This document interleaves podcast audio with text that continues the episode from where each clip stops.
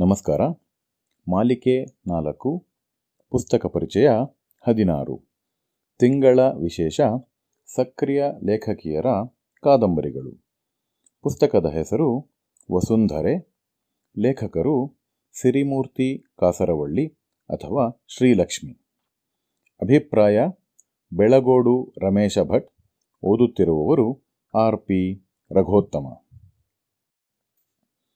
ಬ್ರಾಹ್ಮಣ ಸ್ತ್ರೀಯರಿಗೆ ಅನ್ವಯವಾಗುವ ಧಾರ್ಮಿಕ ವಿಧಿ ವಿಧಾನಗಳನ್ನು ಸ್ತ್ರೀ ಅಸ್ಮಿತೆಗೆ ಭಂಗವಾಗದಂತೆ ಚಿತ್ರಿಸಿದ ಒಂದು ಅಪರೂಪದ ಕಾದಂಬರಿ ವಸುಂಧರೆ.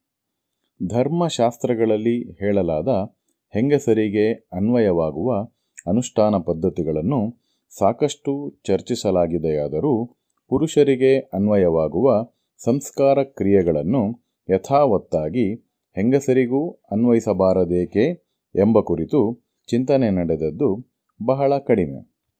ಬಹುತೇಕ ಗೃಹ್ಯ ಸೂತ್ರಗಳು ಪ್ರಸ್ತಾಪಿಸದ ಸಂಗತಿಯೊಂದನ್ನು ಚರ್ಚಿಸುವುದು ವಸುಂಧರೆ ಕಾದಂಬರಿಯ ಮೂಲಧಾರೆಯಾದುದರಿಂದ ಇದನ್ನೊಂದು ಅಪರೂಪದ ಕೃತಿ ಎನ್ನುತ್ತಿದ್ದೇನೆ.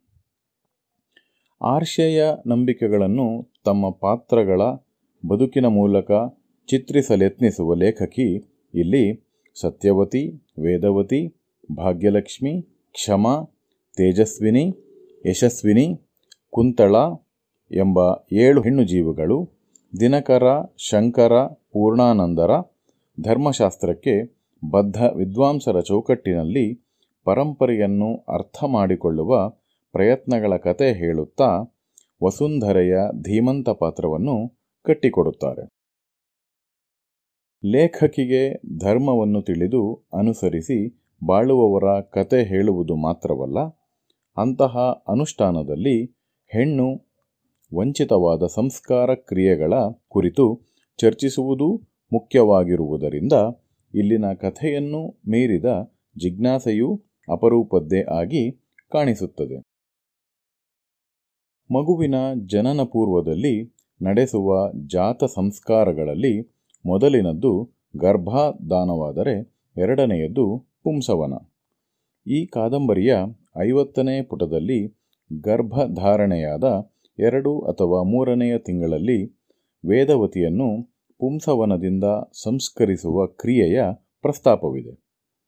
ಪೂರ್ಣಾನಂದರಿಗೂ ಶಂಕರನಿಗೂ ಹುಟ್ಟುವ ಮಗು ಹೆಣ್ಣು ಎಂದು ಜಾತಕದಿಂದ ತಿಳಿದಿದ್ದರೂ ವೇದಾಧ್ಯಯನ ಸಂಪನ್ನನಾದ ಜ್ಞಾನವಂತ ಪುತ್ರ ಜನಿಸಲೆಂದು ಮಾಡುವ ಪುಂಸವನ ಸಂಸ್ಕಾರವನ್ನು ನಡೆಸುತ್ತಾರೆ. ಅದು ಸಮಂಜಸವೇ ಎಂಬ ಪ್ರಶ್ನೆಗೆ ಪೂರ್ಣಾನಂದರು ಕೊಡುವ ಉತ್ತರ, ಪುತ್ರಿಯಾದರೆ ಅವಳು ವೇದಾಧ್ಯಯನ ಮಾಡಬಾರದೆ, ವಿದ್ಯೆಗೆ ಜ್ಞಾನಕ್ಕೆ ಲಿಂಗಭೇದವಿಲ್ಲ, ಗಂಡಿಗಿರುವಷ್ಟೇ ಅಧಿಕಾರ ಹೆಣ್ಣಿಗಿದೆ, ನನ್ನ ಮಗಳು ನಮ್ಮ ಕುಲಕ್ಕೆ ಕಳಶಪ್ರಾಯಳಾಗುತ್ತಾಳೆ. ಅಪ್ರತಿಮ ಜ್ಞಾನ ಸಂಪನ್ನಳಾಗುತ್ತಾಳೆ ಇದನ್ನು ವೇದವತಿ ಪರಿಭಾವಿಸುವ ರೀತಿಯೂ ಅಲ್ಲೇ ಮುಂದೆ ಚಿತ್ರಿತವಾಗಿದೆ. ಯಾವುದೋ ರಸ ಮೂಗಿಗೆ ಬಿಡುವುದರಿಂದ ತನ್ನ ಹೊಟ್ಟೆಯಲ್ಲಿರುವ ಮಗುವಿಗೆ ಜ್ಞಾನ ಬರುವುದೆಂಬ ನಂಬಿಕೆಯೇ ಅವೈಜ್ಞಾನಿಕವಾಗಿದೆ. ಆದರೆ ಗರ್ಭಿಣಿಯಾದ ವೇದವತಿ ತನಗೆ ಅರಿವಿಲ್ಲದೆ ಮಾವನ ವೇದಪಾಠಗಳನ್ನು ಕೇಳುತ್ತಿರುತ್ತಾಳೆ.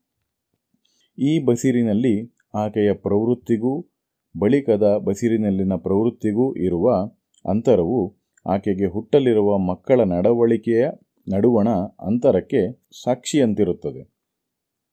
ಕಾದಂಬರಿಯುದ್ದಕ್ಕೂ ಪುಣ್ಯಾಹ, ಕಾಶಿಯಾತ್ರೆ ಮಂಗಳ ಸ್ನಾನ ನಾಂದಿ, ಕನ್ಯಾದಾನ, ಮಾಂಗಲ್ಯಧಾರಣೆ, ಲಾಜಾಹೋಮ ಮೊದಲಾದ ಸಾಂಪ್ರದಾಯಿಕ ವಿವಾಹ ವಿಧಿಗಳನ್ನು, ವಿವಾಹೋತ್ತರ ವಿಧಿಗಳನ್ನು, ಹೋಮ ಹವನಾದಿಗಳನ್ನು ಹೆಣ್ಣು ಮಗುವಿಗೆ ಮಾಡಿದ ಉಪನಯನವನ್ನು ಪ್ರಸ್ತುತ ಮಂತ್ರಭಾಗಗಳೊಂದಿಗೆ ಬಣ್ಣಿಸುವ ರೀತಿಯು ವಿಶಿಷ್ಟವಾದದ್ದು. ಕಥೆ ಓದಿಸಿಕೊಳ್ಳುತ್ತದೆ. ಪಾತ್ರ ಚಿತ್ರಣವೂ ಸೊಗಸಾಗಿದೆ. ಸಂಸ್ಕೃತಿ ಮತ್ತು ಸಂಸ್ಕಾರಗಳ ಸೊಗಡು, ಪರಂಪರೆಯ ಸೊಗಸು, ಆರ್ಷೇಯ ನಂಬಿಕೆಗಳ ಸೊಬಗು, ಸನಾತನ ಸಂಸ್ಕೃತಿಯನ್ನು ಹೆಣ್ಣೂ ದಕ್ಕಿಸಿಕೊಳ್ಳಬೇಕು ಎಂಬ ಹಂಬಲ ಈ ಕಾದಂಬರಿಯ ವಸುಂಧರೆಯ ಪಾತ್ರದಲ್ಲಿ ಮೈದುಂಬಿಕೊಳ್ಳುತ್ತದೆ. ನಿರೂಪಣೆಗೆ ನವೋದಯದ ಕಾಲದ ಸರಳತೆಯನ್ನು ಬಳಸಿಕೊಳ್ಳಲಾಗಿದೆ.